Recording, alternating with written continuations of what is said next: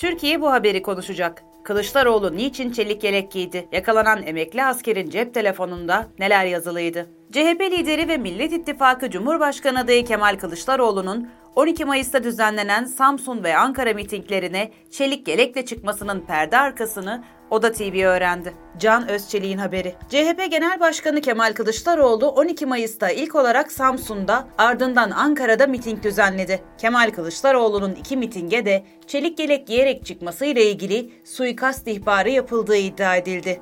Odatv olayın ayrıntılarını öğrendi. Kemal Kılıçdaroğlu'nun 12 Mayıs Samsun mitingi 13.30, Ankara mitingi 18 olarak planlandı. Kılıçdaroğlu Samsun'dayken Ankara'daki bir ekip Anadolu Meydanı'ndaki miting için çalışmalara başladı. CHP Genel Merkez Yöneticileri ve merkeze bağlı güvenlik birimi Ankara mitinginin provasını yapmak için Anadolu Meydanı'nda çalıştığı sırada bir kişinin tavrından şüphelenerek yanına gitti. Kendisini emekli astsubay olarak tanıtan MP isimli şahıs, Jandarma Genel Komutanlığı'na ait kimlik kartını gösterdi. 1978 doğumlu olduğu anlaşılan MP'nin emekli astsubay kimlik kartında kardeşi CHP'nin de astsubay olduğu bilgisi yer alıyor. CHP Güvenlik Biriminin şüpheli MHP'nin elindeki cep telefonuyla yaptığı mesajlaşmalar dikkatini çekti. Emekli astsubay olduğu söylenen MHP'nin cep telefonundaki Danışmanlar Grubu adıyla oluşturulan WhatsApp yazışmalarında Kemal Kılıçdaroğlu'nun bir gün önceki, yani 11 Mayıs'taki Bursa mitinginden fotoğraflar ve videolar olduğu görüldü. Şahsın ve WhatsApp grubundaki kişilerin yazışmalarına bakıldığında ise Kemal Kılıçdaroğlu'nu takip ettiği anlaşıldı. CHP yetkilileri şüpheli kişiye "Kimin talimatı ile takip ediyorsun?" sorusunu yöneltti. Ancak MHP bu soruya yanıt vermekten kaçındı. MHP'nin cep telefonundaki yazışmalarda ayrıca miting alanlarına ilişkin bilgiler olduğu görüldü. Emekli astsubay olduğunu söyleyen MHP'nin dahil olduğu WhatsApp grubundaki yazışmalarda miting alanı ve çevresi tarif edilirken şu bilgi verilmiş: çok sayıda trafik ve asayiş polisi mevcut. Mustafa Kemal Bulvarı boyunca sağlı sollu kaldırımlara bariyerler yerleştirilmiş. Arka sokaklarda henüz alınmış bir tedbir göze çarpmıyor. Bir başka yazışmada da "polis tutmazsa giriş ve çıkışları ikaz ederiz. Direkt bizden çıkar" platforma ifadeleri yer aldı. Miting meydanının etrafına ilişkin belgelerin verildiği yazışmalarda alanın dört bir yanı binalarla çevrili. Mesafe çoğu yere 200 metrenin altında denildiği görüldü. Kemal Kılıçdaroğlu'nun Ankara'ya gelişiyle ilgili yazışmaların da yapıldığı WhatsApp grubunda "uçakla gelir muhtemelen. Havaalanı miting arası yol kontrolde olsun" talimatı verildiği anlaşıldı. Yazışmalarda Kemal Kılıçdaroğlu'nu Samsun'da da takip eden bir ekibin olduğu anlaşılıyor. WhatsApp grubunda "Arkadaşlar çok dikkatli olalım, kontrol aralarını sıklaştıralım, kritik noktalara, çatılara dikkat" yazışmalar içerisinde Bursa mitingi faaliyet raporu adıyla bir de Word dosyasının olduğu görüldü. Telefondaki en dikkat çeken konuşmaysa hedef kişilerin Kemal Kılıçdaroğlu ve Ekrem İmamoğlu olduğu bilgisinin yer aldığı konuşma oldu. Konuşmanın öncesinde gruptaki bir kişi Saadet Partisi Genel Başkanı Temel Karamollaoğlu'nun konuşmasının uzun bölümünde "sahnede koruma yoktu" diye bilgi geçerken hemen altına "Arkadaşlar ana hedefimiz Kemal Kılıçdaroğlu ve Ekrem İmamoğlu. Önceliğimiz bunlar" diye yazdığı görüldü.